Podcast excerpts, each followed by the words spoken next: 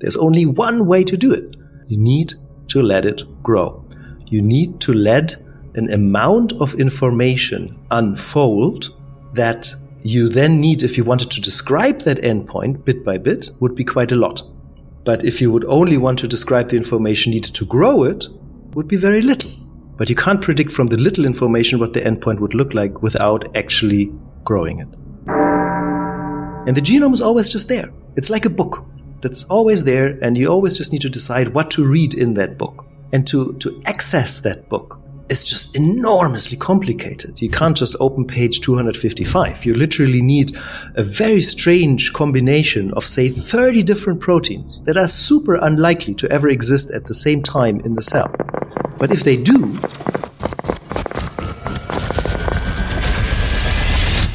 This is Brain Inspired.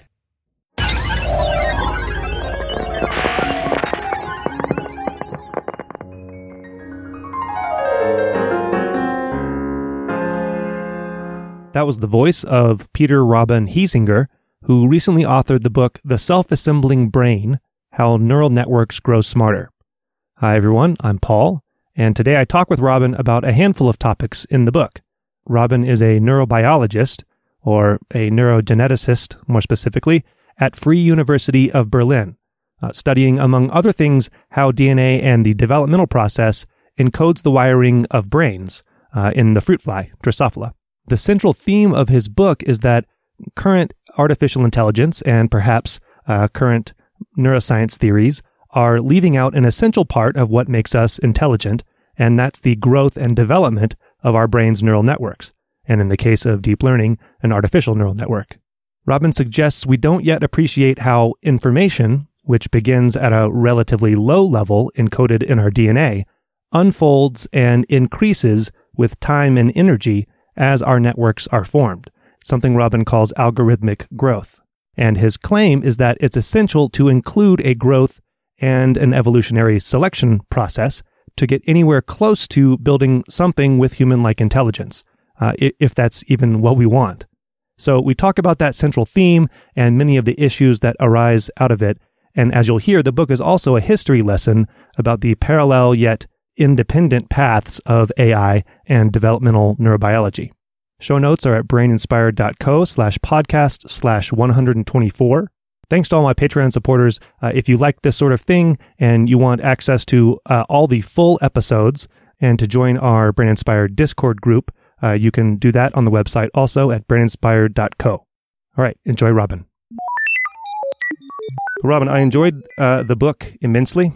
So we're going to talk all about it. One of the things that uh, I was surprised about when I read it, given that I'd seen one of your lectures, was the amount. So, of course, you dive into the history of AI uh, because the book is all about how AI might be missing something, right? But what I was surprised about and thoroughly enjoyed as well was the history of uh, developmental neurobiology and how you weaved that history into uh, the history with uh, of AI and how they happened in parallel, and of course, you know, hadn't really spoken to each other uh, for many years. So, uh, and, and, you did it in a format that was sort of a storytelling format, so it was very easy to uh, digest. So, uh, congratulations and and thanks for writing the book. Oh, thank you so much for for having so much good things uh, to say about it.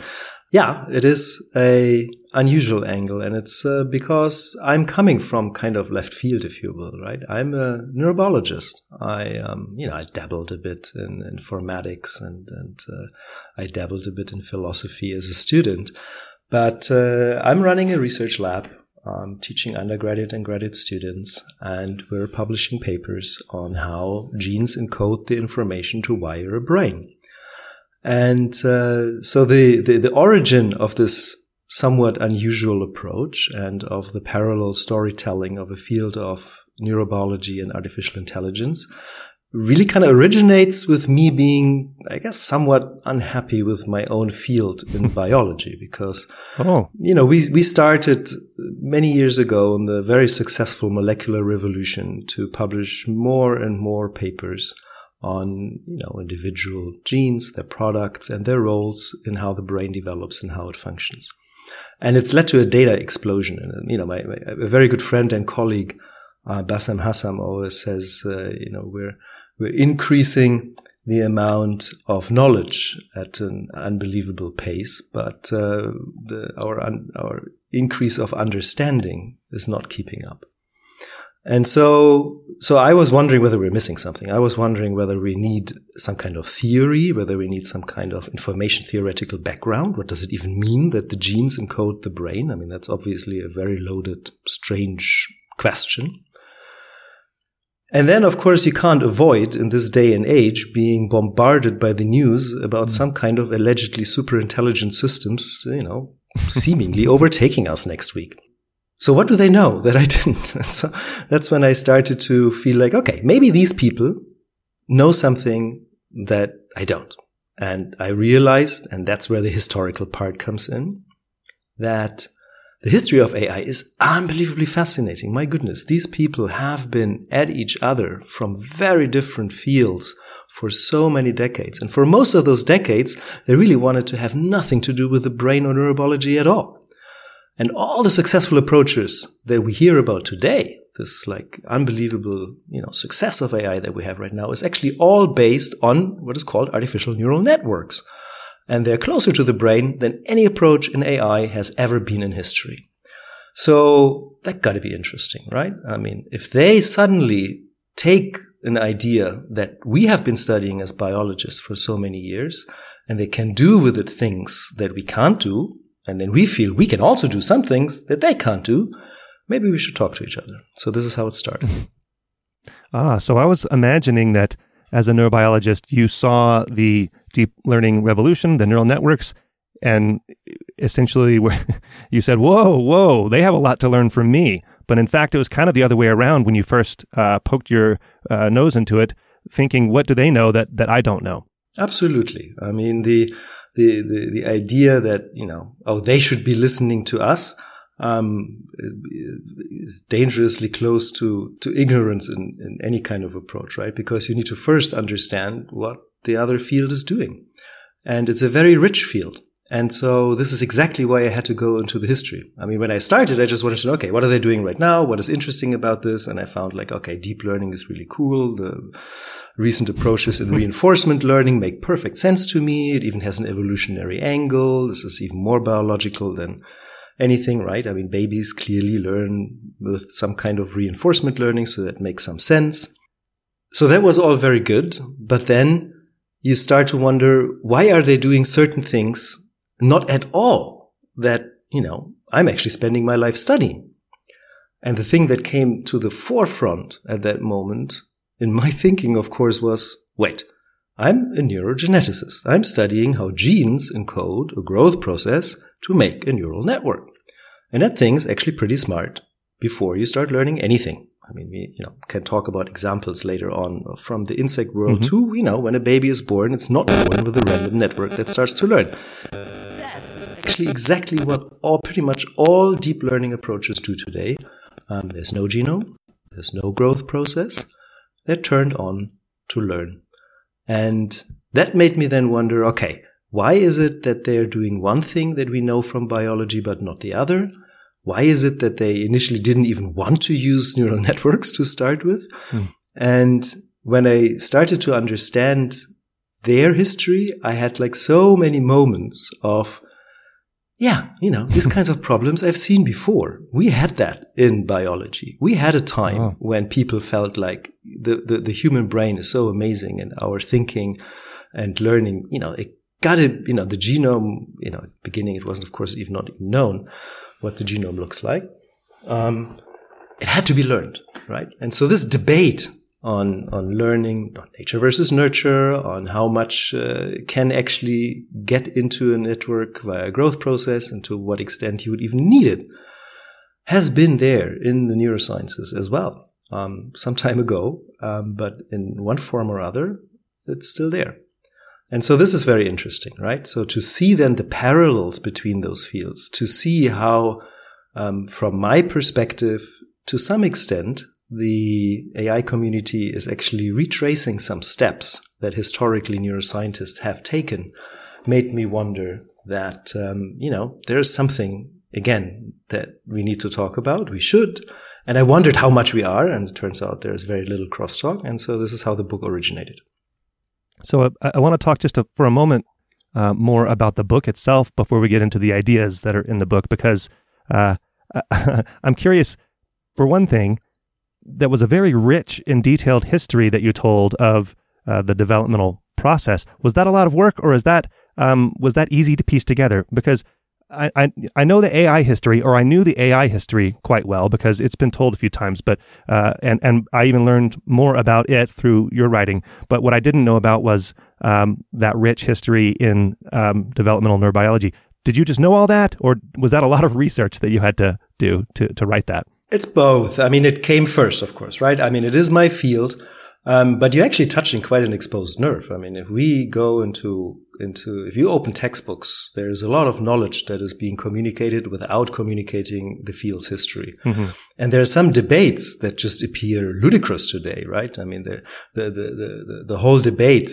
You know, this is how the whole problem, how um, many my, many of my lectures and the book start is that people couldn't even agree whether a neuron is a physiological unit because nobody could understand how you could have so many of those things wiring together, right? And so this seems, of course, it's a completely settled debate. Of course, we know that the brain is made up of neurons and they're physiological units and somehow they need to connect up to make something that works and appears smart to us. Um, but this you can only understand if you actually have the historical context. And of course, I knew some historical context, um, but probably not more than any other somewhat trained developmental biologist. And when I started worrying about my own field, this actually happened before any deep diving into, into AI history. And, you know, how, how, where are we at right now? Why are we just collecting gene after gene and molecular function after molecular function and publishing more papers every year than ever in the history of developmental neurobiology before? And are we actually getting closer to understanding how that thing is put together? So when I started worrying about this and wondering about this, that's of course when I, when I initially went back in the history of where this came from. And there's a very cool story to be told. Um, that's of course in the book of, of an interesting breakpoint in history where a very famous neuroscientist, Roger Sperry, went ahead and said, you know what? The embryonic development will make a brain out of individual neurons, live with it. And there got to be molecular interactions that ultimately define the development and the growth of that network.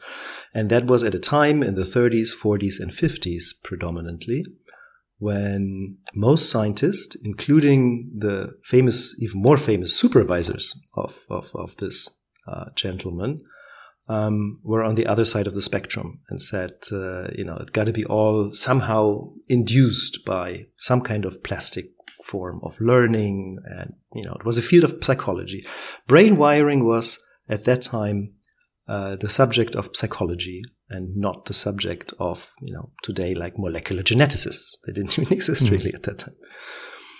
And so, so this is where it all started. And uh, it's been good and bad. Um, of course, we know that, you know, there are a lot, some say an infinite number of instances of individual molecular functions in oh, different yeah. contexts, in specific cells, in specific animals, at specific developmental stages. I mean, you know, there's no, no limit to the depth of this that you can study and publish papers on. But how the genome actually does that? You know, famously, the genome contains one gigabyte of data. And there are people in the AI field, like Schmidhuber and others, who actually use that as an argument in saying, look, you know, hmm. one gigabyte of data, that can't encode anything. So, you know, we don't even need to look there. Clearly, we only need learning. We don't need the genome. But then again, of course, what we're all doing, maybe not looking at the whole forest at a time, but always like looking at some individual leaf or needle of just one tree inside that forest is looking at how the thing unfolds. And we do know that an apple seed will grow an apple tree. This is the job of developmental biology. And the development of the brain is no different. And so uh, this is basically where we're coming from. And this is where the history became so important and has a huge impact on what we do today. So, so I will read from uh, a quote from your book, I guess, to start us off here, because uh, just dovetailing off of what you were just uh, mentioning. This then is the core question of our workshop. What difference does it make for the intelligence of a neural network whether connectivity is grown in an algorithmic process that is programmed by evolution versus only learned based on a designed network with initially random connectivity? So you were just talking about people like Schmidhuber, um, and not to single him out because it's the entire AI community essentially that it's um, after reading your book, it's it's it's just a curiosity that uh, we all, I'll, I'll, include myself, right? Because uh, you know, at first pass, it's like you have this brain, you have the network, and then all you need to do is learn from from there, and that's what intelligence is about. Uh, but your book makes the argument or asks the question uh, that maybe the growth process itself from the genetic code uh, is an important part of that process. And of course, there are debates in um, the deep learning field uh, how how important you know inductive biases are and the architectures that you use and whether that matters. Uh, but but I would I would guess that you'd say that that's that's not enough. Yeah, exactly. That's exactly what I would say. But I would also say it's a step in the right direction. You know, ideas that like like convolutional neural networks that are basically mimicking you know a little bit of the wiring of a visual cortex in mammals, um, or you know the new proposal that just made somewhat of a splash by Jeff Hawkins in his Thousands Brains, um, is of course that, you know, we got to design these things like the cortex. And then you have like all these cortical columns and then they can compete and vote and all these things, right? And these are all very good ideas.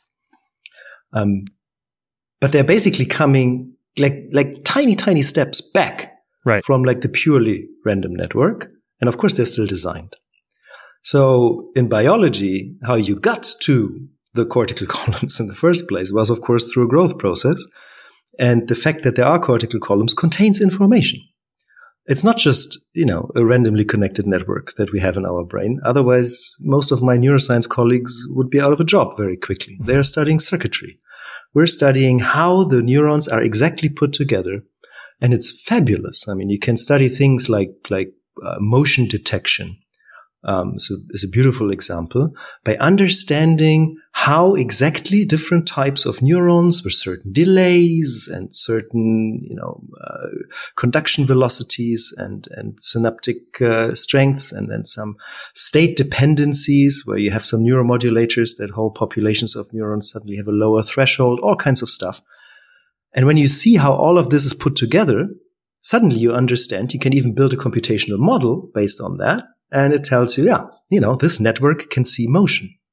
But this is very different from teaching a completely random connected network motion detection, right? So the, to teach the randomly connected network will not lead you to all the both cellular connectivity that is very specific that I just try to just, you know, like in outlines describe, or the molecular aspects, which are um, things like I, I even mentioned something like a neuromodulator. Um, these are molecules that are diffusing in whole areas of the brain and changing synaptic weights. And this is simply not included in the modeling of synaptic weight changes in an artificial neural network. So evolution has found solutions to problems that the brain can solve, like motion detection, like, you know, you name anything up to cognitive abilities in the human brain or down in insects. You know, my favorite example, as you probably have seen, is the monarch butterfly that flies these 3000 miles. Right? Yeah. You seem, you're crazy about butterflies. yeah. I really love those. Um, they do so much. They're like yeah. half a gram and they can do so many things. If you wanted to train a neural network that is randomly connected to do all the things a butterfly can do to achieve butterfly intelligence, I can tell you we're far away from that. But you know, without strain, this is the this is the this is the idea, right? So clearly, learning from biology has become more accepted than ever in the history of AI before. Um, Jeff Hawkins famously was unhappy early on as a as a young person before becoming a billionaire that he wanted to learn from the brain. And you know there's a whole history and this is why I tell that history right in the book. In AI research saying you know we don't need all this messy wet stuff. And you know it's it's all these idiosyncratic solutions that evolution may have found in the brain. We can design something from scratch. That's better. And now we're at a time where we're kind of, you know, dipping in. I mean, when I say we, actually talk about the AI community, deep dipping into ideas from the brain, like, you know, maybe we need cortical columns. But it's really just the tip of an iceberg because the brain is not just simply cortical columns. It is all the molecular beauty that defines how individual neurons communicate with each other. And there is so much information, not just in the connectivity of a specifically wired network, but also in the molecular composition that you cannot, if you want to simulate the way the human brain works or a butterfly brain works, just reduce to synaptic weight changes. And so this is where I'm coming from. Well, so I I don't know how much I agree with you that it's more acceptable now to include biological detail because there's and you document this in the book as well. There is um, a constant drive in the AI community to abstract out as much as possible, right? So the idea that they that you would need to include growth, and, and we'll talk more about the details there in a moment. The idea that you would need to include growth from the gene must be horrendously uh, unattractive to someone in the AI community who's just trying to get their neural network to learn something, right? Yes, it's very unattractive. Actually, we can, we did the experiment together with colleagues just how unattractive it is um, if you just want to learn a specific task. And this brings us to a very interesting topic, right? I mean, artificial neural networks um, based on reinforcement learning have been at this point more successful in almost any individual task a human could do that I could imagine. I mean, obviously they can play better chess, they can do better visual image recognition, they can do, you know, better solutions to the cocktail party problem, auditory, whatever, right? So individual things, you can train these things to become better. If you now want to train the same network something else, um, you quickly have the problem of catastrophic forgetting. Um, and the AI community is trying to address that with, with deep learning approaches, and there are some good proposals. Now, the the bottleneck in teaching a network any of these things is still the training. Obviously, because the design is largely random, right? I mean, you may have some pre-connectivity like in a convolutional or recurrent neural network, but really the, the key bottleneck is learning. So reinforcement learning takes a lot of time and energy to get that thing to be really good. Once it has learned it, you can just, you know, um, uh, deploy it. And then it can decide whether it still should learn anything or not. And, uh, you know, but once it has learned something, it, it just can do, right? It can recognize images. It can make predictions about, you know, who should be your spouse or your next soap. Now, if you want to do this same job for a specific task, with a neural network that is not trained by learning, but that is trained by a genome that produces the network. And then once you grow that network, you have it, evolutionary selection for one that works, back to the genome and iterations of this process. Then you will soon find out that the time and energy that takes is even enormously bigger. So let me, maybe it's really worth saying one more word about this. Right? Mm-hmm. The AI that we know today, everything in any of these big Silicon Valley companies that we're all familiar with, all the stuff that we're scared of or impressed by, it's all um, trained networks that have been trained in one or the other form, big data or reinforcement learning, deep learning stuff, right? Um, but there is an AI community that actually does a very different type of learning of artificial neural networks. And it works like this. You take a genome. The genome defines, you know, in the easiest case, directly synaptic weights. Mm-hmm. It's not how biology works, but that's the easiest, you know, approach you can take. You can say I have one gene per synapse, if you will, right? And then you, you can basically fill the synaptic weights of a, of a matrix of a, of a recurrent neural network. Um, and then you can have that thing do something. For example, let a little agent find a path through a maze or do image recognition, anything you want. And then if it did it, did it well, then you take more of the genome that was at the base of this. And if it didn't do it well, you just mutate more of the genome at the base of this. Mm-hmm. And then you do it again. And then you do it again. And then you do it again. Just like backpropagation is an iterative process where you train and train and train in classic deep learning. Um, and reinforcement learning is actually very similar to the process I just told you, right? Because you only learn from the end state of the system.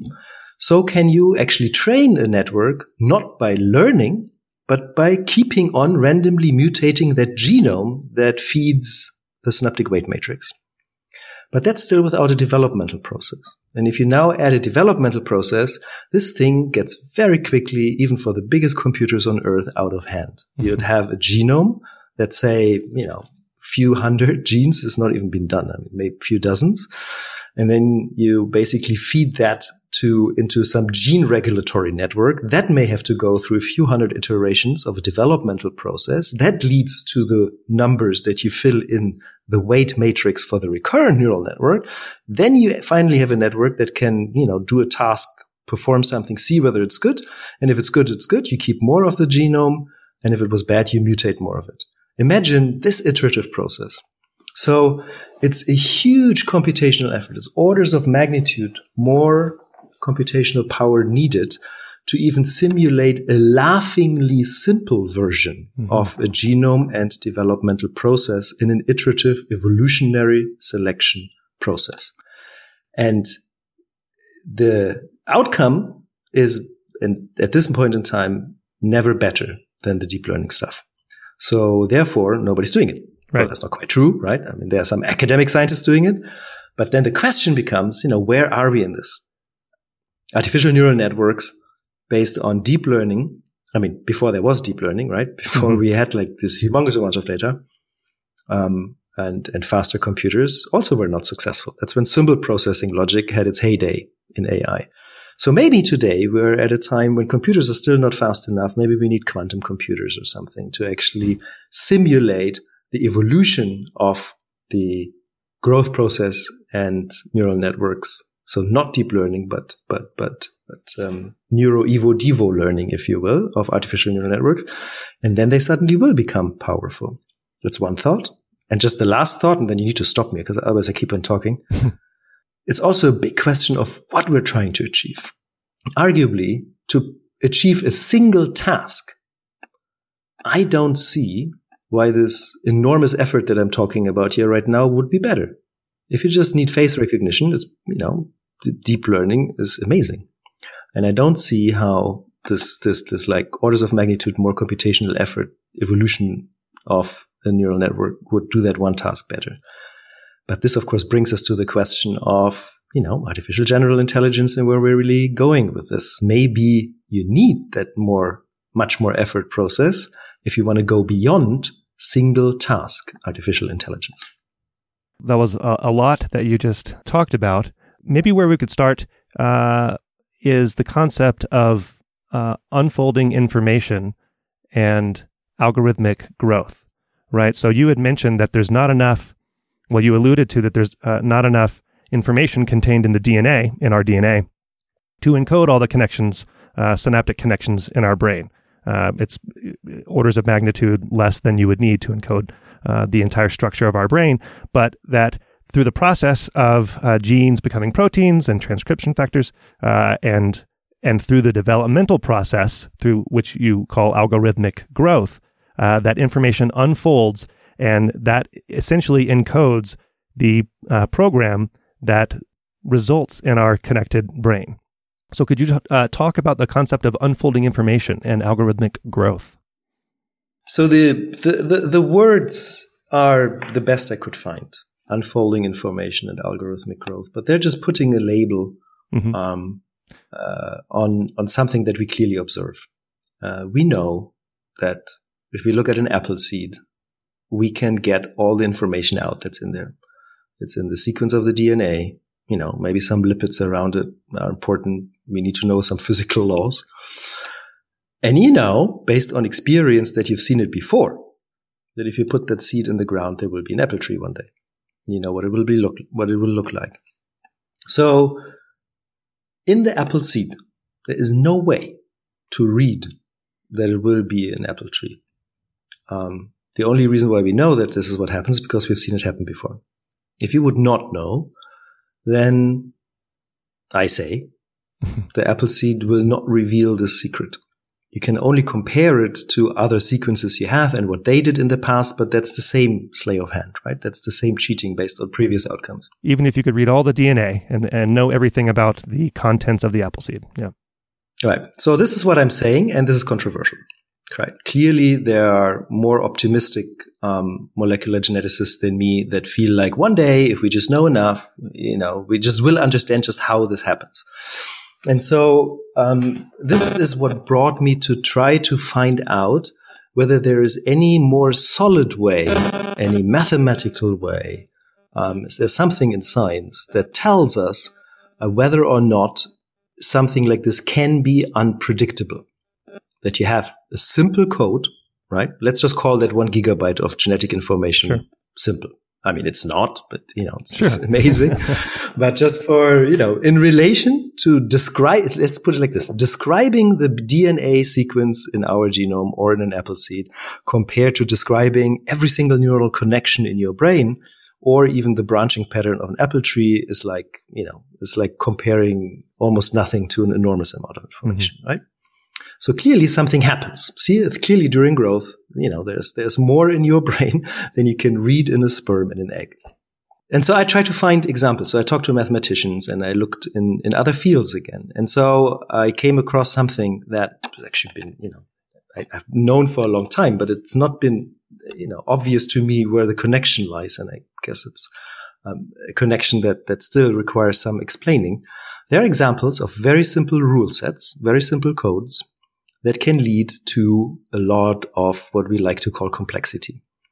And the example that I use then in the book uh, are cellular automata, right? Mm-hmm. Stephen Wolfram made them quite famous with his book, A New Kind of Science. And he showed that there are types of one-dimensional cellular automata. I'm not going to go into details. There's super simple rules. You can do it on math paper. It's like, you know, they're deterministic. They always produce the same thing. They're boring in many ways. But he could actually show that with a super simple rule set that I can write down in one line, you know, if this, then this, if this, then this, if this, then this, done. Um, and it's just black and white squares. You, if you keep on applying the same rule again and again and again, you'll grow a pattern that never repeats and that will literally grow with infinite time to infinite complexity. And for one of those rules, there is actually a mathematical proof by a coworker of Stephen Wolfram from the 90s already that shows that it is undecidable, which is which is math speak for unpredictable. So this is actually what is funny, you know, not funnily, but I mean, it's, it's this is what is called the uh, um, a universal Turing machine if mm. it can contain in its pattern every single computation that you could possibly do in math. And this proof shows that. It shows that a very, very simple rule set can produce infinite complexity. It's the, it's the smallest known, the simplest known universal Turing machine in science today. This is rule 110, right? This is rule 110, the cellular automaton. Which, which by the way, I think would be a, a pretty good band name. I guess so. Yeah, yeah 110 is, um, is a, is a number, you know, that's the emergency number in Germany also. Oh, that that would be a good German band. All right. Yeah. So, um, Sorry. Uh, and it is, you know, it produces infinite complexity and we know that you can't predict what comes out of it. So mm-hmm. what that means, you know, this was, I, I think I'm making it too complicated here. It's very simple. You can literally do this on paper and everybody, you know, in grade one, you could already do this, like draw line after line after line and you will find that the pattern never repeats and it's beautiful. Um, and you may ask, well, could I have predicted? Is there any kind of math that would allow me from just knowing the code what the beautiful pattern in the end would look like. And now you see the analogy, right? This is what biologists and, and we all would like to know.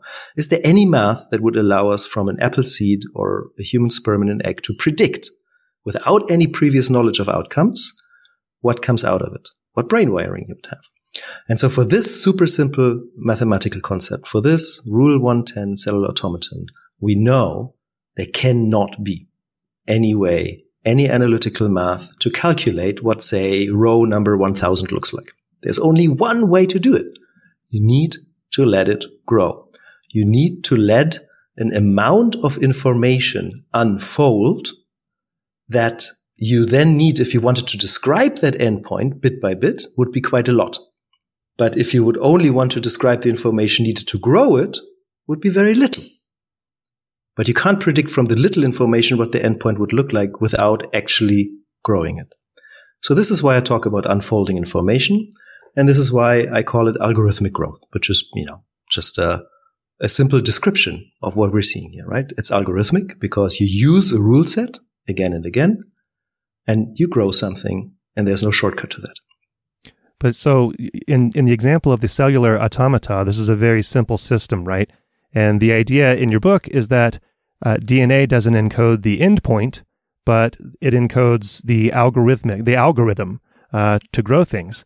And DNA and the developmental process are way more complex than uh, cellular automata. Um, and one of the daunting things is that, let's say, I mean, we could go a lot of different directions here, but one of the daunting things is, let's say, you know, your DNA encodes a protein. That protein has a, what we search for is the function of that protein, right? But through the uh, time and energy in the algorithmic growth process, the quote unquote function of that protein uh, varies depending on different contexts and different stages of development. And of course, then you have all of these things interacting. So somehow the algorithm is encoded in the DNA and development takes care of the rest. Yeah, isn't it beautiful? it's it's a problem. It's just it's so supremely non-intuitive, right? Right. How but we know it happens. I mean, there's there's no you know there's, there's, no magic there. We know that you have a seed, you have uh, you have an egg and sperm, um, and we know that given enough time and nurture, you know, something beautiful will develop. And developmental biologists have just been studying how that happens, right? Instances of this, snapshots of this. But in principle, uh, one cannot look at the DNA code and infer the algorithm, right? So yeah, so we actually don't know that, right? So the reason why I like this simple rule 110, and you're right, it's of course much simpler. It's ridiculously much simpler to the extent that it really is not a good model for brain development at all. It's just an example that shows that a tiny amount of information, even deterministically, and the same rule applied again and again. I mean, the simplest possible thing, if you put in enough time and energy, can produce something of literally infinite mm-hmm. complexity mm-hmm. that contains everything any possible computation.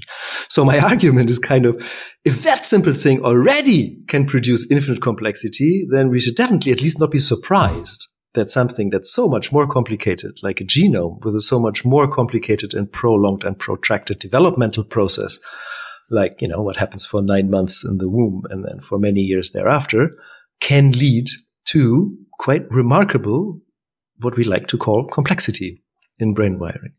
So what's so supremely non-intuitive about this uh, is where does the information come from? If the stuff in the genome is so little, and what I need, the information I need to describe the, the, the network connectivity is so much. Where did it come from? And this is really the, the core of understanding the algorithmic growth process and the time and energy it takes. So there's a lot of beautiful discussions we could have now. And the physicists eh, who are listening to this will, will know, of course, a lot about this, right? I mean, the, the fact that you can describe entropy in many different ways and mm. find it. Um, in, you know, you can describe the information content of uh, of uh, heat exchange, you know, between my room and the outside, and so forth. Um, the time and energy you put in puts in information. So this is not easy to explain, but this is, of course, what we know happens, right? So it's, it's not like I'm, I'm, saying something outrageous. We know that, you know, there's a seed, there's an apple tree. All you need in the meantime is time, energy, and, you know, water and sunshine.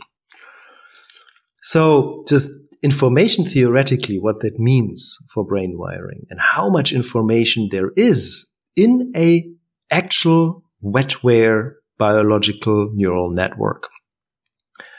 I think should not be underappreciated. Mm. The amount of information that has grown into that thing while you were nine months in the womb and while you were, you know, growing up as a, as a toddler and later teenager, uh, with all the characteristics that um, you have at these developmental stages that we immediately recognize. You know, nobody mistakes a teenager for a toddler behaviorally. Should not be underappreciated, and uh, neither should be learning. But you know, the this is basically the trying to find the sources of information and then coming back to your original question of or statement about pragmatic approaches in AI that of course must try to shortcut this, right? You, you, you, if you want to just make a deep learning neural network that recognizes, you know, that helps your business grow, um, you, you know, you want it to work. And so you're not going to go through all these processes and you don't need to. But then the question is, can that thing ever be what our brains are? And um, that's where I think is no shortcut. So you mentioned learning there and and connectivity. So I'll ask about learning first. You you consider so so the modern AI begins with learning essentially. I mean, there's some like you said, there's uh, some dealings with architecture and uh, how many units to use, etc. But then the almost sole focus in deep learning is the learning process. But do I have this right that you see learning as a continuum of the algorithmic growth process? Or do you see it as a, you know, is it separable? It's not like, so what I'm guessing is that you see um, our continued learning throughout life and um, as we develop, these are not separable processes from the uh, algorithm, algorithmic growth process. It's all one big process. That's a question. Sorry. yeah, it's a it's a it's a it's a wonderful question, and it's a big distinction between what we know about biological brains and artificial neural networks. Artificial neural networks, however close you want to make the design to the brain, they still have an on switch, and then there is this break you talk about, and then learning starts. So there's a design period, and then there's a learning period. Biological brains do not really have that.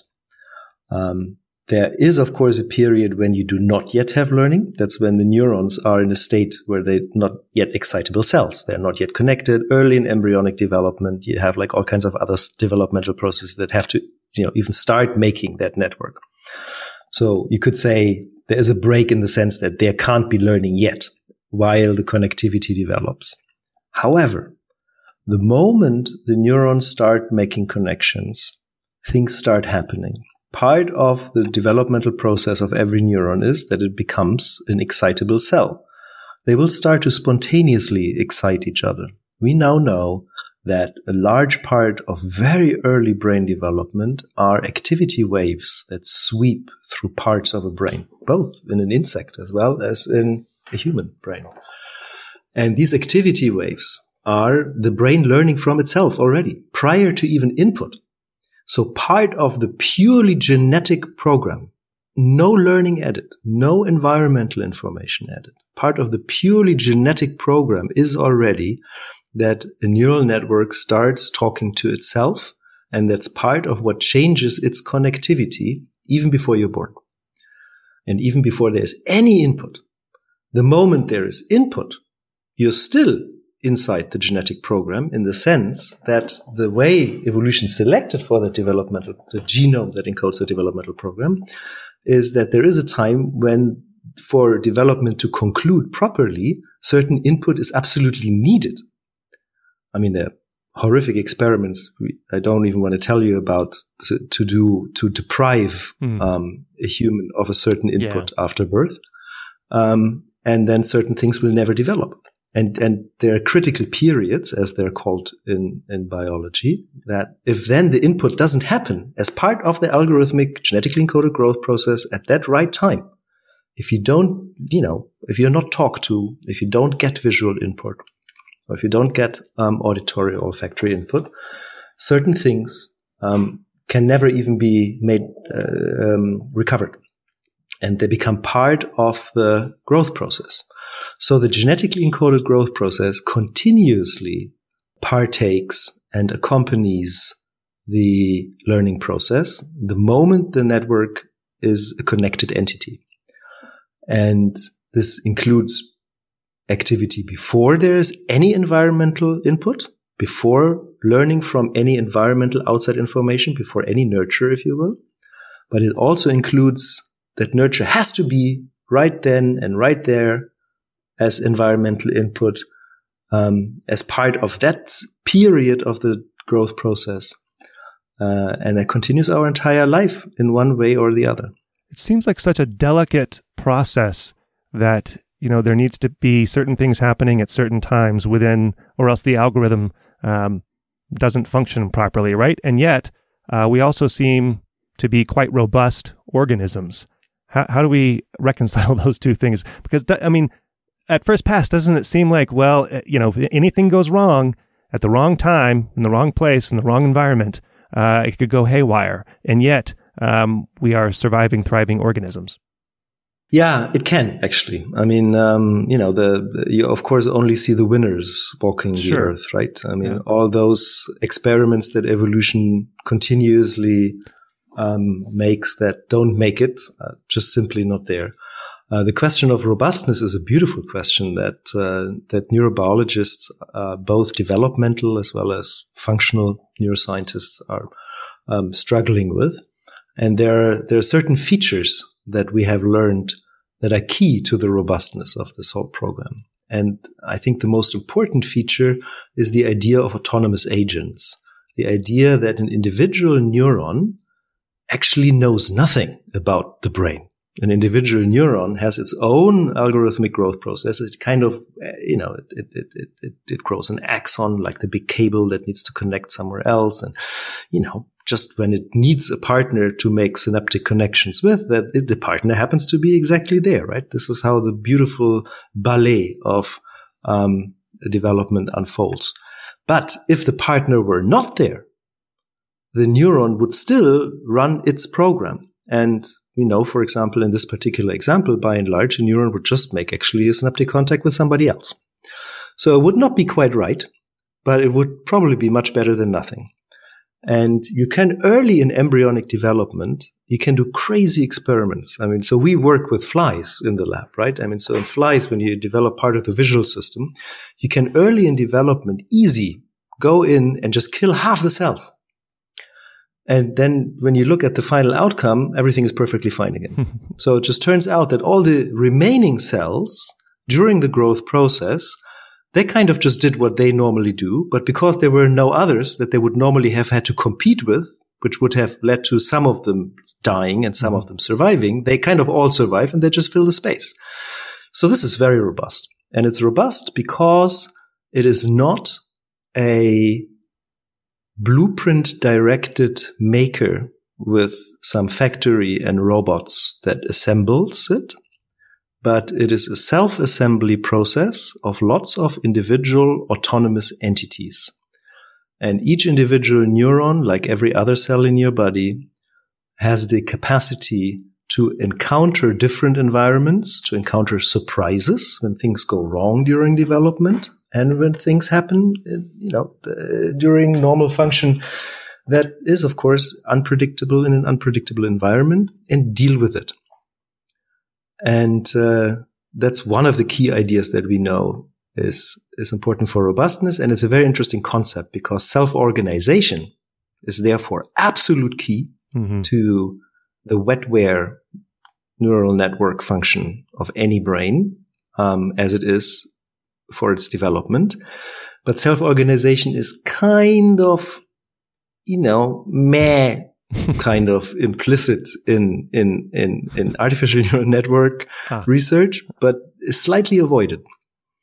So, you know, you could argue that gradient descent and, you know, parts of how backpropagation work and how neuron, neurons communicate has features of self-organization. And I think it does. But it's not a major topic in the design and training of neural networks when you look into the literature of the field.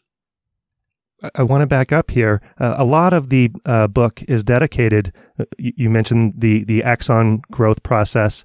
A lot of the book is dedicated to describing uh, both the history and the current science and the controversies of of how axons reach out and make the quote unquote correct connections. Although you were just mentioning that there isn't necessarily a correct connection from the start because these are autonomous agents, essentially. and they self organize and end up and do okay. Before we talk about that process, thinking about the um, code of the DNA. So the book is all about the uh, eventual connectivity of the brain, right? Brain wiring. But a lot of what is in the DNA is all, must also be dedicated to metabolism, right? Because we have to survive in a far from therm- thermodynamic equilibrium state. Do you see is metabolism and the metabolic products, right, uh, that are coexisting uh, with the connectivity products in that algorithm is is the meta is the metabolic code separable uh, from the connectivity code within the algorithm? And uh, this is I'm asking you to speculate unless you have a definitive answer. Uh, I, I dare say I have a definite answer. I'd say it's not separable and it's not separable. This is a big discussion also in the in the in the, in the larger now A life community rather than AI community right. about embodiment, right? The idea of, you know, is a simulation enough, uh, and how much do you need to simulate? You know, the, do I need to simulate the the metabolic, you know, things happening at individual synapses, or is it enough to just have, you know, a value for a synaptic weight? This kind of thing. And if you talk about cells acting as autonomous agents, they start to have, of course, their own drives and they need their own, you know, at least minimally simulated metabolism. But, um, yeah, we, we, you know, this is, this is at the heart of a self-organizing versus a designed uh, entity. But you're asking about genes. And so if we look at genes, of course, people have been trying to find like individual genes that just tell us something right. about brain wiring right? I mean, like, is there like a gene for this one synaptic connection? That's of course nonsense because, you know, we have, depending on how you want to count, let's just say 20,000 genes in humans and like some, you know, ridiculous number of synapses in the brain. So how does this work? And so then people were trying to find, is there like, you know, maybe it's like surface proteins that sit on one cell and another and then they recognize each other. And these proteins exist. But then you find that the same surface proteins, you know, they're also functioning in the liver or, you know, somewhere where like, uh, you know, blood vessels grow and need to branch and, and do things. And, and you try to find, you know, okay, this metabolic stuff, is this just, you know, is metabolism only like kidney, heart, and liver, or how about the brain? And then you find like, yeah, of course, you know, most metabolic enzymes are actually expressed as particularly high levels in the brain. And it's mm. the organ that requires and, right. and uses most energy. And so basically the bottom line is that, yeah, you know, there are heart, a few heart specific genes and there are a few brain specific genes. But by and large, this whole question is not very good. The idea of hoping to find you know, a gene that specifically tells me how the brain wires. There are very few genes in the human genome that will not be turned on and off, that will not be read out in one way or another in one cell or the other during brain development. And it's all part of the algorithmic growth process. Evolution didn't care about our intuition of, say, two molecules that recognize each other and could be a key and lock for synaptic connectivity. Even though, you know, we would love to write, we love to write papers like this as developmental neuroscientists. Look, I found another cell surface protein that's exactly on that cell. And the lock to that is another protein on the other cell. And, you know, both are genes in the genome. And this is how this one synaptic connectivity is wired. But, the, but evolution, I dare say, really tried out any kind of mutation in regulatory sequences and coding sequences of any kind of gene. And as the growth process unfolds, you will find that a mutation in some ubiquitous, that's, you know, biology speak for expressed everywhere, uh, expressed metabolic enzyme, a mutation in that thing that let's say changes just, you know, it increases 5% of the function that'll turn out to be completely irrelevant for your heart and your kidney where that enzyme is as well. But during brain development, there may be just this one neuron that if you increase this particular metabolic enzyme 5%, at the exact time when it is making a synaptic connection, it changes the, the, the speed, say, because of the increased metabolic rate, um, of the time window. So it shortens, say, the time window of, of when it can make a certain connection, and it will lead to less connection of one type and more connections of another. And that was a mild change to a metabolic enzyme that's everywhere in your body. And the only change it may cause in the outcome, completely unpredictable, but you know, evolution tries these things out, um, was a slightly different wired brain. So this is why you need all of it. You need, you know, you can't just take a synaptic weight as a number, but the information encoded ultimately in all these synaptic connections and the way to get there required an evolutionary process, selection of something that worked, that was not predictable, like Rule 110, but that, you know, if you had enough millions of years to try out evolution on Earth, um, and uh, evolution of brains, you can figure out adaptations and changes based on mutations in many different genes. And there need be nothing intuitive about it for what scientists would like to see. So modern uh, deep learning, right? It's it begins with a network of connected artificial units, and you know, like we've uh, been talking about uh, through a long process, the synaptic weights uh, become get adjusted through learning. But it starts as a neural network, and a, lar- a large part of uh, what you describe in the book is the developmental process that leads to a network, which is a bunch of neurons connected. Um, and you give multiple examples um, throughout the book uh, of, of, different connection patterns that can happen depending, you know, on the sequence of uh, of the development that happens but and yet uh, the focus is still on sort of the end uh, um, connectivity of the brain that you end up with a network of neurons with connections between them. Are neurons the end all though? Uh, do we need to consider things beyond neurons like astrocytes and glia? Uh, is that part of the whole algorithmic growth process that that may eventually be important for building better AI and understanding how this all works, or or do we really just need to focus on the network of neurons? So again, we need to come back to what we want. What is it that we're, we're trying to achieve? To make an algorithm to predict what to buy? I don't see why you would need astrocytes. If you want to have, uh, any kind of resemblance to what you, you may want to call uh, a human AI, I'm, I'm, I'm, hesitating because I'm yeah. almost I'm trying to use the word general artificial. You know, there's so many terms; yes. they're all yeah. undefined, right? I mean, artificial general intelligence. Nobody knows what the hell that's supposed to be. Yeah, and that has a lot to do with there being no definition for intelligence.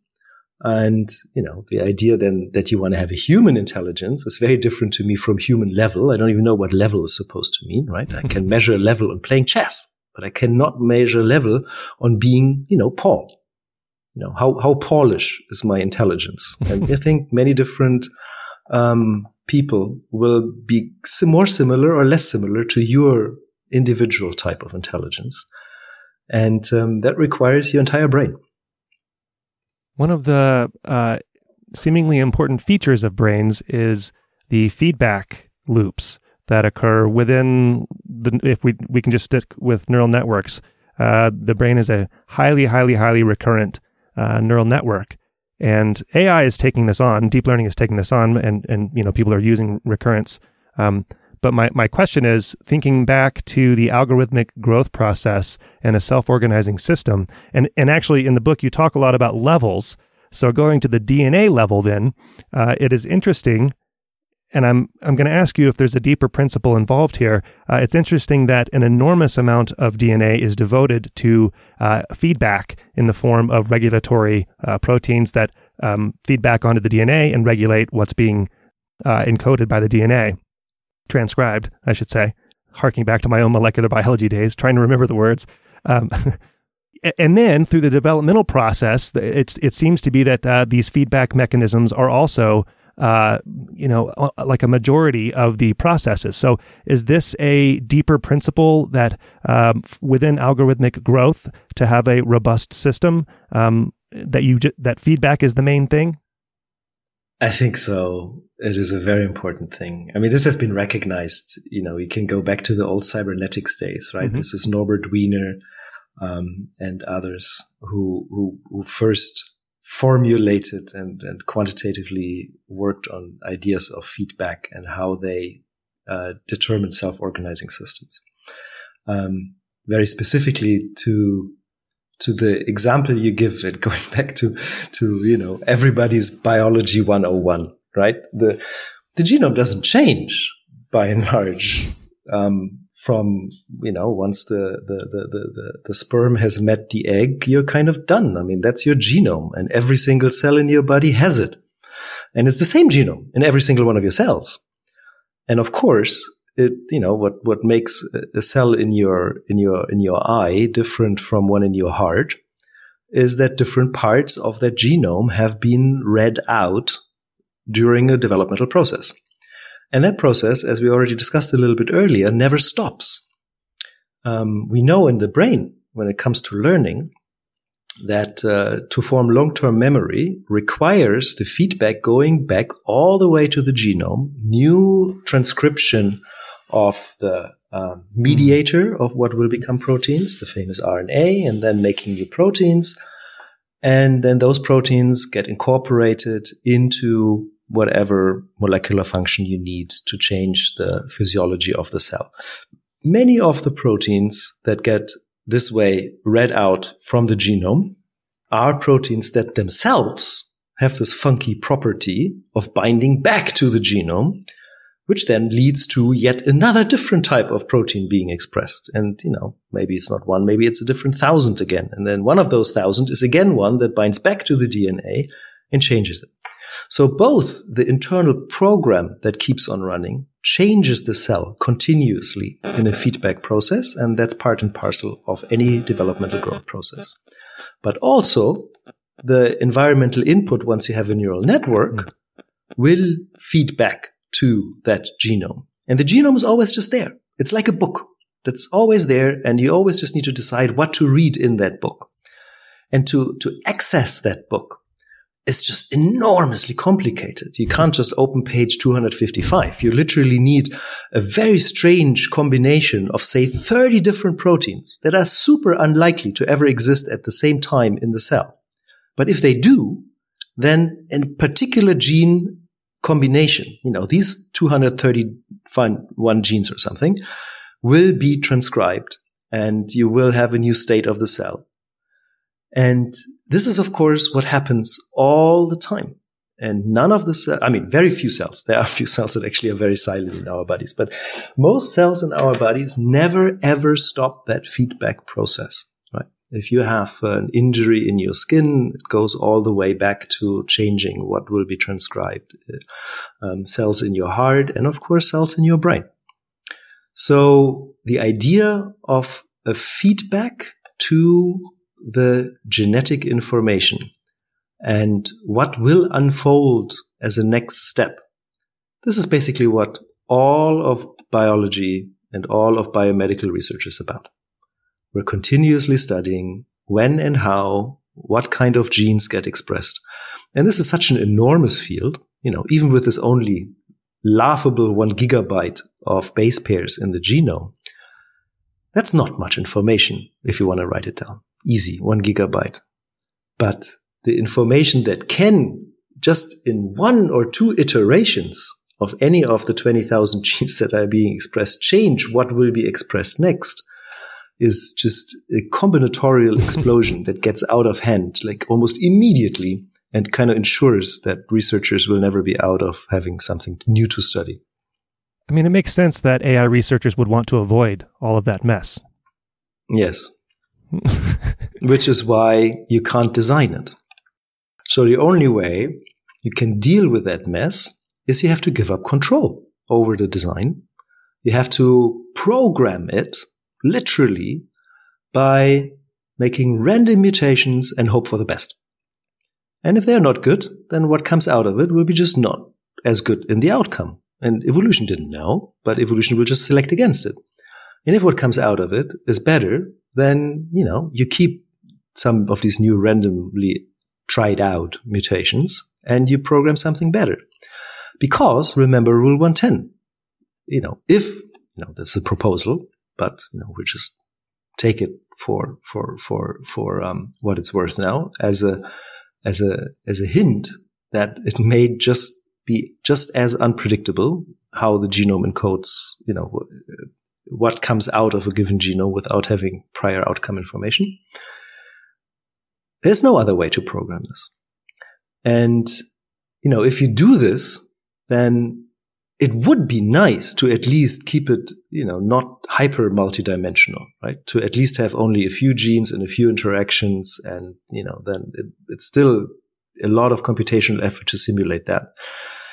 To basically do this experiment and for every single slightest random change to see what comes out of it, to do this entire effort of, you know, nine months in the womb and then, you know, all those crazy teenage years where you just don't know what you want. And then finally sitting here in a podcast. That's not what you would like to do if you have a pragmatic job to do in programming a neural network. In the book, I guess I guess you get a little philosophical uh, about generality and specificity, talking about the growth and development process and how uh, different proteins are used in different contexts at different times in different environments, and what we want to do as humans to understand what's happening is we want to have a very general principle, right? But then it's really difficult to say well, well, you know what? I'll just read uh, what you write in, in the book.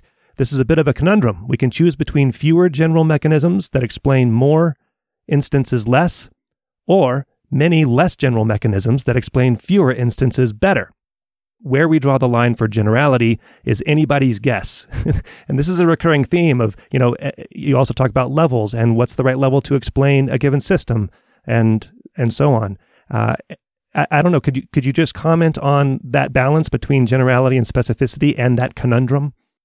So in in in in our field of developmental neurobiology, um, you know, it's funny how papers are written, right? I mean, of course, everybody is studying like a super specific system. I mean, you know, we study flies and right. some other people study mouse and a specific neuron at a specific developmental stage where it makes a certain choice and you understand how molecularly it does that. And so, of course, every single one of these scientific publications about a process like this then has to say, you know, we are looking at this super specific thing.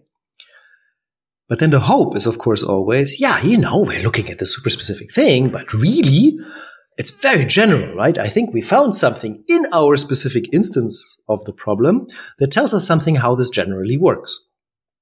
And so, you know, everybody does that. Everybody then writes like, you know, this gives rise to a potentially general principle of brain wiring. And the classic ones are, of course, the attractive or repulsive molecular interactions. And um, they're clearly part of how neurons interact and how brains are wired. You know, these are these are words that scientists use, but of course, generality is, as you know, the the, the sentence you just read. I hope kind of you know suggests they're not black and white. I mean, what does it mean? Like, you know, this is a super general principle. I mean, I can give you the super general principle that everything that happens is read from DNA into an RNA and then into a protein, and then the proteins interact, and zoom, you got a brain. That's a really general principle. And everybody will agree. I mean, you know, this is what happens. The feedback stuff that we've been talking about. This is a general principle. It's a general principle that you have continuous feedback of the proteins, which are the products of the genome, onto the genome itself to change what next will be read out from the genome. General principle. But of course, if I phrase it as general as that, it tells me very little about how this one neuron made a synaptic contact with another neuron. So there, I need to become a bit more specific. And then the question is, you know, how specific do I have to be about every single molecule that is there right then and you know, at the right place and at the right time to put this thing together to understand this instance of the problem. And then still I want to say, yeah, but this is now a general principle. so it's just a, you know, I'm not sure it's very philosophical. It's a, it's, it's just an observation that, that, that we have when we're trying to understand any system, right? And you can always make a very general statement that's almost certainly true, but really then not very helpful anymore Or you can make a very, very specific statement that's really helpful to understand that specific thing. But then, of course, it's not going to apply anymore to every other, you know, there are things that every neuron has, every, every development of a synaptic connection has in common. And then there are things that must be different. In the end, the idea that you need all of it, that you do need every single one of those molecules that have to interact, that unfold specifically at some point differently at every single synapse in the brain, such that every single one is in some way different from any other, is irreducible if you want to have that thing in the end, the brain. And so the, the, the, the, the, the selling point of, yeah, but we're looking only at generalities, um, is helpful to a certain extent. But at some point, we just have to appreciate that it's really an arbitrary choice how deep we look at any given synapse and at any given neuron. Well, toward the end of the book, you argue that, uh, so you talk about whole brain emulation, and you also talk about the brain AI interface that uh, is oncoming with current companies trying to do this, like Neuralink, etc. But you argue that whole, to emulate a whole brain, you actually need to do it from start from the molecular level. You need all of those details, right? Um, how strongly do you believe this? And have you received a ton of backlash on this? I how strongly do I believe? I mean, the the data just shows. I mean, this is. Uh, I try strong. to avoid to believe. I try to believe anything really, um, but I'm very happy to be proven wrong.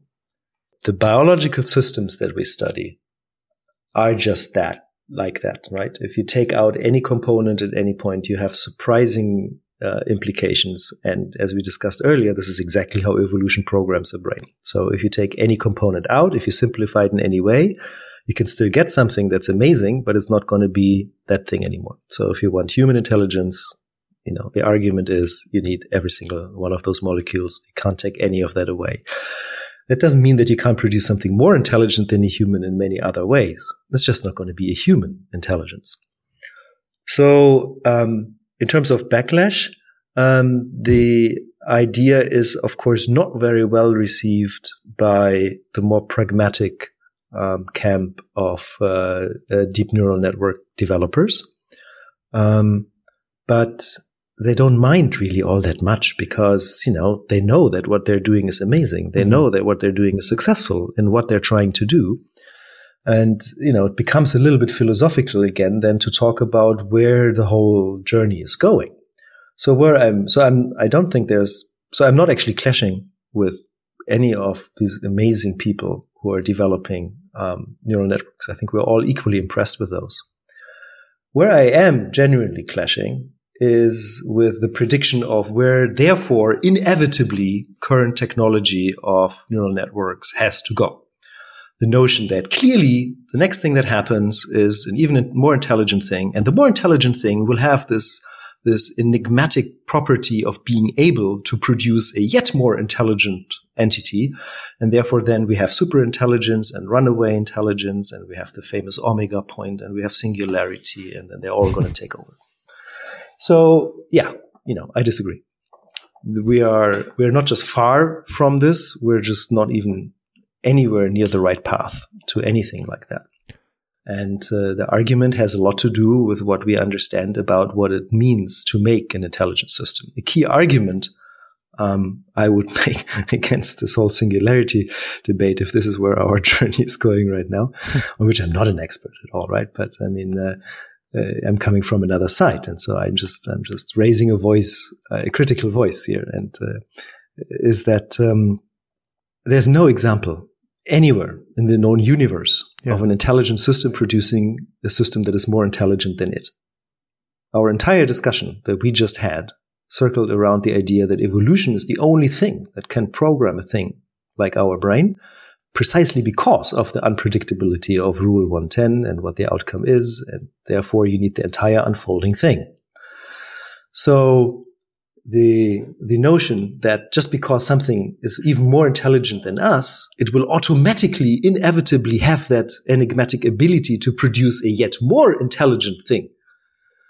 I don't see why at all. I mean, why are we not able to make something more intelligent than us then? And, and we're not. I mean, there is no example of that in history. Um, that's the first major criticism. And the second major criticism, if you read a book like Superintelligence, um, I don't know. I don't know that I recommend reading that book. I, it was a rough one. Yeah, for I. I, interesting. Um, I, I, I agree with you. I mean, but um, you know, it has some. It it it, it tickles the the senses and the excitement about the future as it has always done right i mean there is an entirely absolutely unproductive branches of so-called science that have been dealing with this ever since Vernor Vinge and this whole, you know, superintelligence thing came up many decades ago. Um, they haven't produced anything. They've just been talking a lot and making a lot of money. Um, but you know, one of the things that, for example, Bostrom desperately needs and just glances over in like three sentences in order to copy your brain is just a brain scanner, right. right? You just scan your brain and you get the information out, and then you can take that information and make another one. Well, we have just been discussing, uh, you and me, the entire time that we don't even know what information we need to what molecular level in order to have a brain that actually functions. So, so, so what is it that you're supposedly scanning? In theory, at least, which is practically absolute pipe dream, absolute pipe dream, but in theory, at least, you could do like a, like a, you know, molecular scanner that takes every single molecule and mm. makes a mm. copy of that. And then you have that other brain. But that's of course not what they mean. They, they, they all mean that, yeah, clearly it will be, it gotta be enough to have something like, say, you know, states of synapses and some digital representation thereof. That's a pipe dream.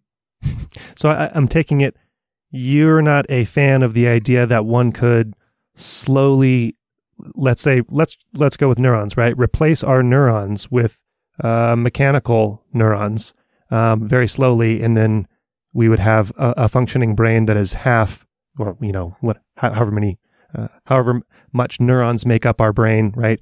That uh, that wouldn't be functioning well. That we're not anywhere near the uh, sophisticated level that it would take to create an artificial neuron that would that would um, be able to function holistically.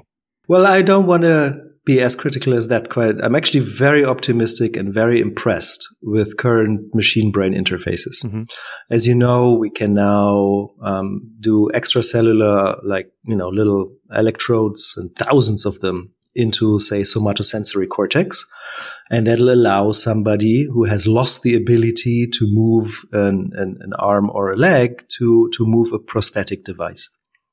And uh, this kind of technology is super. I mean, it's fantastic and it's going to improve and it's going to get uh, better. And it makes perfect sense for companies like, you know, there's the BrainGate initiative. There is Neuralink that, of course, you know, because it's Elon Musk made more headlines, but um, it's not really all that new even. No, it's not. You didn't roll your eyes there. I, I was expecting an eye roll. I often no no no no no no. I mean, I'm I'm I, yeah, I'm actually trying to be positive here, right? Yeah. I'm, I'm I'm really I love these approaches. I think it's awesome that they're doing this, and of course, what it's what it's designed for, right? Is um, if we just leave the the the the, the science fiction out, is at the moment tetraplegia, like patients who yeah. really can't move their arms or legs, and you know the locked in syndrome uh, patients and so forth.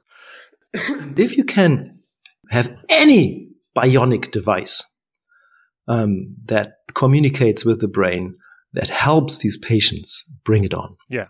And if you're blind and you can put a, a, little camera in front of your eye and connect it to the visual cortex and you can, you know, you're not going to see as you and I are, but you see at least something again. It's fantastic.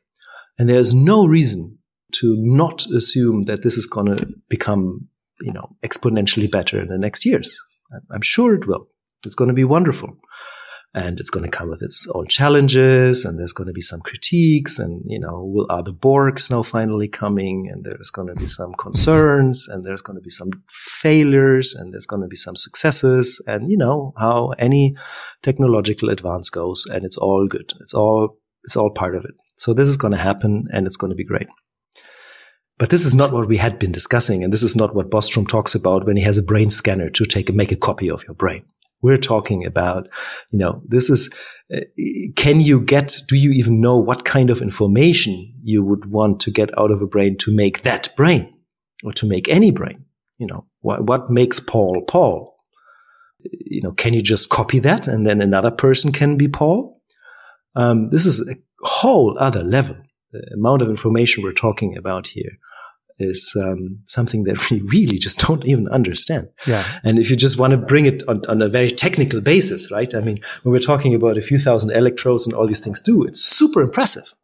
But, you know, these are extracellular electrodes somewhere in a brain region where no one knows what the hell these neurons are doing uh, individually, where individual neurons can die and everything is fine, and you just get field potentials, as it's called, from like these areas of the brain.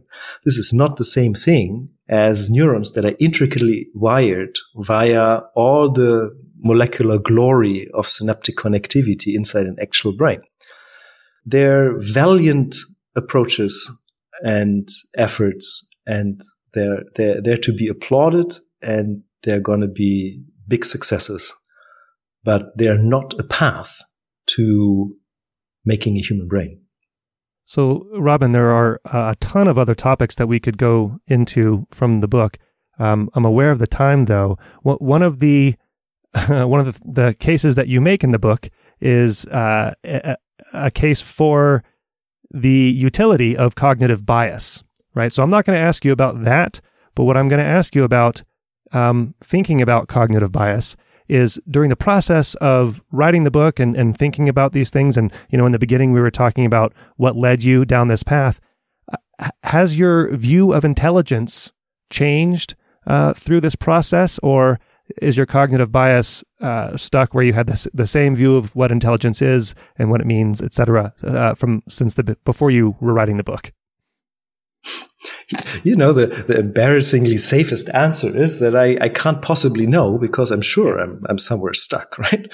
And I'm, you know, caught in my own brain, in my own biases, in my own growth history, right? So I, I come to the topic of biases through the growth history, right? Which is, which is, um, uh, serendipitous and idiosyncratically individual and uh, makes you you and me me. And of course, new information coming into a brain is not compared on an even footing with the information that is already there. I mean, we know this. Um, and that has a lot to do with what, you know, how you have used your brain in the past.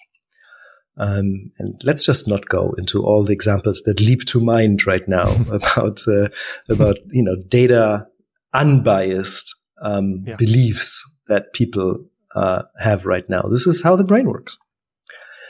So you know, um, this is a dangerous uh, area to be in. You know, they actually, I mean, this is not my field, but there, there, there, there, there are amazing experiments in psychology out there that actually show that people who are trying to not think about these things and people who are not trying to worry too much about themselves are actually more successful. you know, to be ignorant yes. to your own, yeah. uh, you know, you can look up these things like the embarrassing uh, questionnaires. So it's a very difficult and dangerous area to go in, right? The, you, you, can go and spiral down in self doubt very easily um, if you question data based every single part of your growth history based on a brain that happens to function based on that growth history. So, um, has my view of intelligence or uh, any other aspect of the book changed? Yeah. Well, not so. The, the way that I asked the question, it sounds like I'm asking what was your view before and what is your view now. That's not actually what I'm asking because you know, like you've already said, we don't really know what intelligence is. What I'm more asking is, do you feel like your approach to understanding intelligence has changed throughout, the process? So you can answer, I thought this before and now I think this, but that might be an impossible question, of course. I think I think I've, I've, become more humble. I mean, if I if I dig into my idiosyncratic past, um, I remember being a young twenty-something year old scientist who thought he knows everything. but that's what got you to where you are. I've never been more insecure than ever in my life than I'm now. Um, you know, maybe that's a good thing. I'm, yeah, it got me to where I am exactly. Um, I'm humbled. The, the the process of writing that book and and and making the connections that I try to make is a humbling experience mm. because you have these moments when you realize parallels in history. You see that all these things have happened before, and you find these references in people who have thought these thoughts before. Um, there's so much out there. There's so much beauty and so much knowledge in the literature.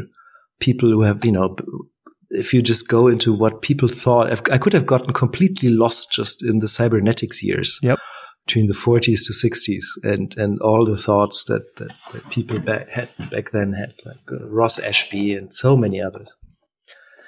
And um, it's humbling, right? Because then here you are and you're writing this book based on, you know, there got to be something that we need to talk about because we should learn from each other in the AI and neuroscience communities based on the idea that, you know, we have a genome and you don't. And then you dig into this and it's of course a bottomless pit and so many thoughts have been thought, uh, have been thought before. And I'm with every minute that I'm spending on a project like this, changing my brain in a certain direction and not another and time is so scarce. Yeah. I'm, I'm running out of time every day, as I guess we are right now in our conversation. You know, if I want to investigate something, I need to write this chapter. You know, the temptation to just get lost and, and dive into this uh, infinite depth of, almost infinite depth of knowledge that is out there is very humbling. And so then you, you know, you, you kind of, I find myself then disciplining myself and saying, okay, I have one week for this thing. and I have one week to interview people and to learn about this. And, you know, this is how far I go. And, and of course, if you do it well, you must be after this one week at a state where you realize, oh my God, there's so much more right.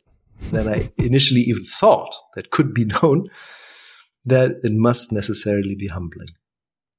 So, one of the things that you did allow yourself to dive into in the book is uh, Roger Sperry and his work, and also Mike Gaze. And you talk about their differing uh, ideas in the book and go into some depth about it. Uh, maybe the last thing that I'll, that I'll ask you you talk about how there are differences in scientists, right? Some are more vocal and some are quieter. Mike Gaze was a a quieter scientist who didn't self promote as much and not necessarily that Roger Sperry self promoted, but he was more opinionated and willing to vocalize those opinions more. Both great scientists, right? I think it's fair to say, yeah. Yeah. the question is, uh, how self promotional as a scientist should one be? So now, you know, I'm asking someone who's written a book and needs to promote it as well, right? Or, you know, hopefully we'll, we'll sell some copies, right? But is it better to be wrong and popular or, or well known? Or is it better to be right but unknown?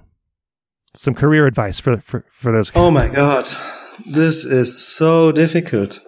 I can tell you from the bottom of my heart that I did not write this book with the intent to, um, uh, you know, make it uh, a New York Times bestseller. I would, I would like it to become, and I'm actually delighted to see that it is being picked up more than I initially could have even hoped. Um, so it's been doing very well, and I'm very, very happy about that. But, um, you know, writing the book is one way of being vocal. But the example of scientists you give right now is, is also about just how you present data. There is no way in science to present data without interpretation. Mm-hmm. And the way you present it, the claims you make, bringing us back to the discussion we had before about generality, um, but also the manner in which you do this is uh, has an enormous influence on how it is perceived. And I'm afraid that there are many examples in the history of science where a really good idea and a person who actually got something right has not been corrected to this day. We always say that science self corrects in the end, and I believe to the extent that I'm capable of believing anything that that you know is likely true in you know the the limit of infinite time. But it's scary how many processes, uh, many ideas right, have not been corrected and people actually got forgotten, although they, they said the right thing. Right. Um, for that reason. So this is very tricky. I can tell you that I basically did everything wrong. I did write the book. So I, maybe that's, you know, in itself something right. But, um, because I always felt that science should be something that is promoted by the value of the science itself, which happens through scientific publications and peer review and then reviews about that work and discussions within the scientific community based on scientific publications themselves. Um, I, until I think two days ago or so, didn't even have a Twitter account. Oh, you're on Twitter now. I'm not really. So I, we made an account for my lab. So we just published a beautiful paper, 21st of December. And so I decided, you know, let the Hiesinger lab has now a Twitter account so that we can at least tell our colleagues we published this paper. But yep. this is literally, you know, I've sent one tweet in my entire life. Um, that's a really bad idea in this day and age. If you want to write a book and right, promote it, right. and if you want it to sell well, you better have a good following. You better have a Facebook presence. You better have a LinkedIn account. You better have uh, an Instagram following. And I literally have none of these things. That's great. Not even LinkedIn. You've caved in now. Well, so we see this is the question. yeah, you know how how how how morally, right. you know, I don't want to be morally superior, right? I mean, I don't want to. It's just choices we make, and so um, yeah, there are ways how you can try to sell whatever you want to sell more, and clearly, I have not tried. I mean, you know, there is no advertisement, there is no uh, tweet. There's no tweet. There's no advertisement. There is no Facebook. There is no Instagram. There's no. There's nothing about this book, um, other than that. You know, here it is. This is what I wanted to tell you. I did this bit of work. I put all my heart and a lot of work in it over three years, researching the history mm. and the current state of how developmental neurobiology and artificial intelligence see the information problem the question of how does information get into a neural network? How does a neural network grow smart? And this is what I wanted to do. And I wanted to contribute this and I'm proud of it. And now, you know, live with it. And if somebody wants to read it and it develops its own life, you contacted me and you're asking me questions that belie, you know, a deep knowledge even of, of many of the ideas in this book. And so that makes me super happy. And maybe that's better than a short tweet, you know?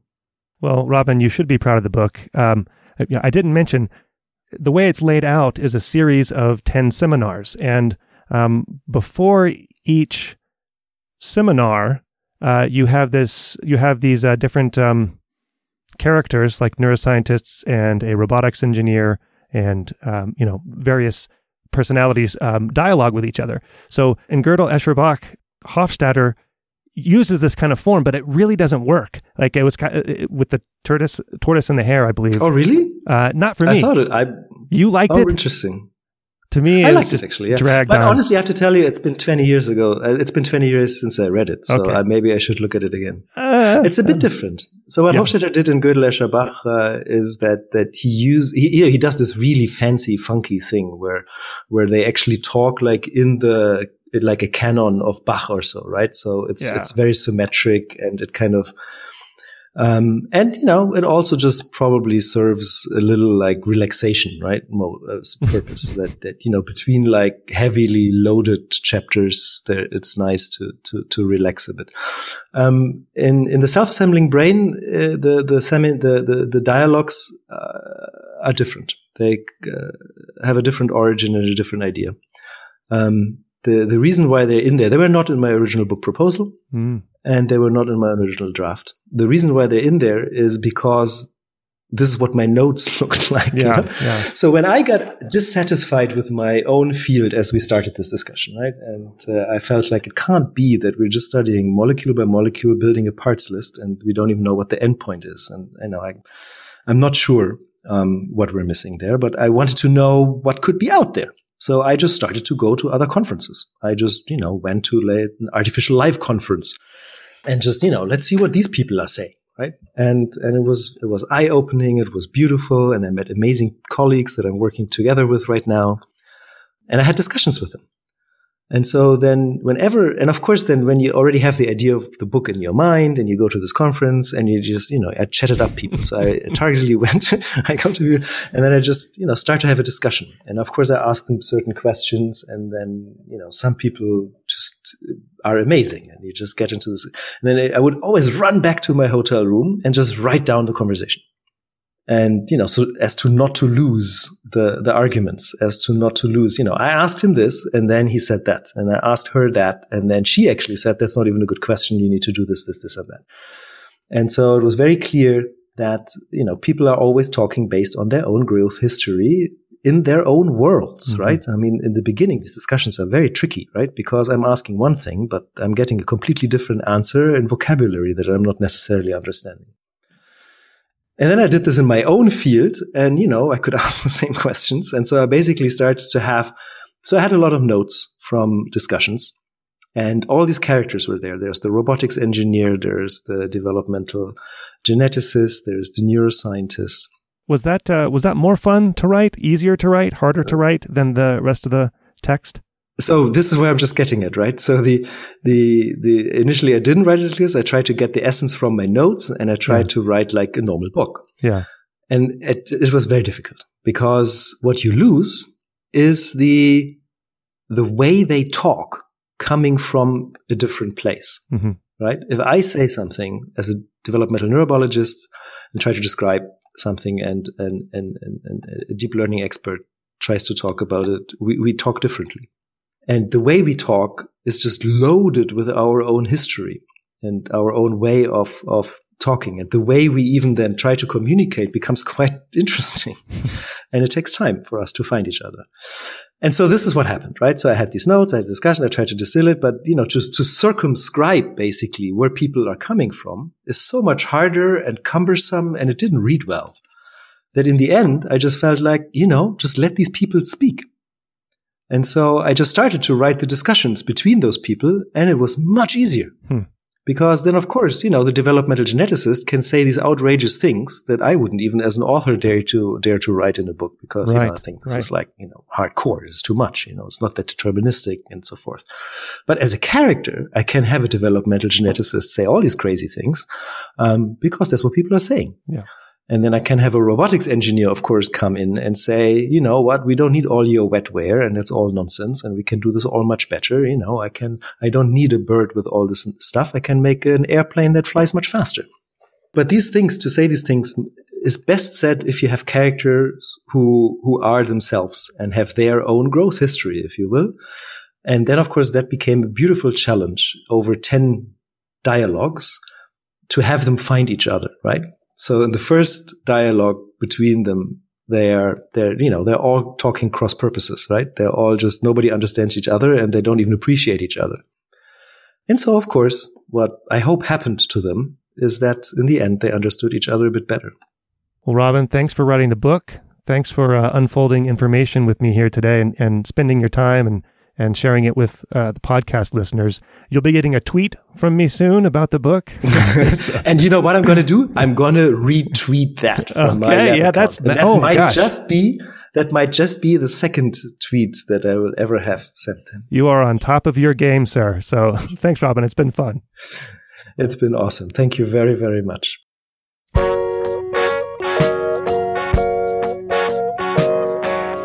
Brain Inspired is a production of me and you. I don't do advertisements. You can support the show through Patreon for a trifling amount and get access to the full versions of all the episodes, plus bonus episodes that focus more on the cultural side but still have science. Go to braininspired.co and find the red Patreon button there. To get in touch with me, email paul at braininspired.co. The music you hear is by The New Year. Find them at thenewyear.net. Thank you for your support. See you next time.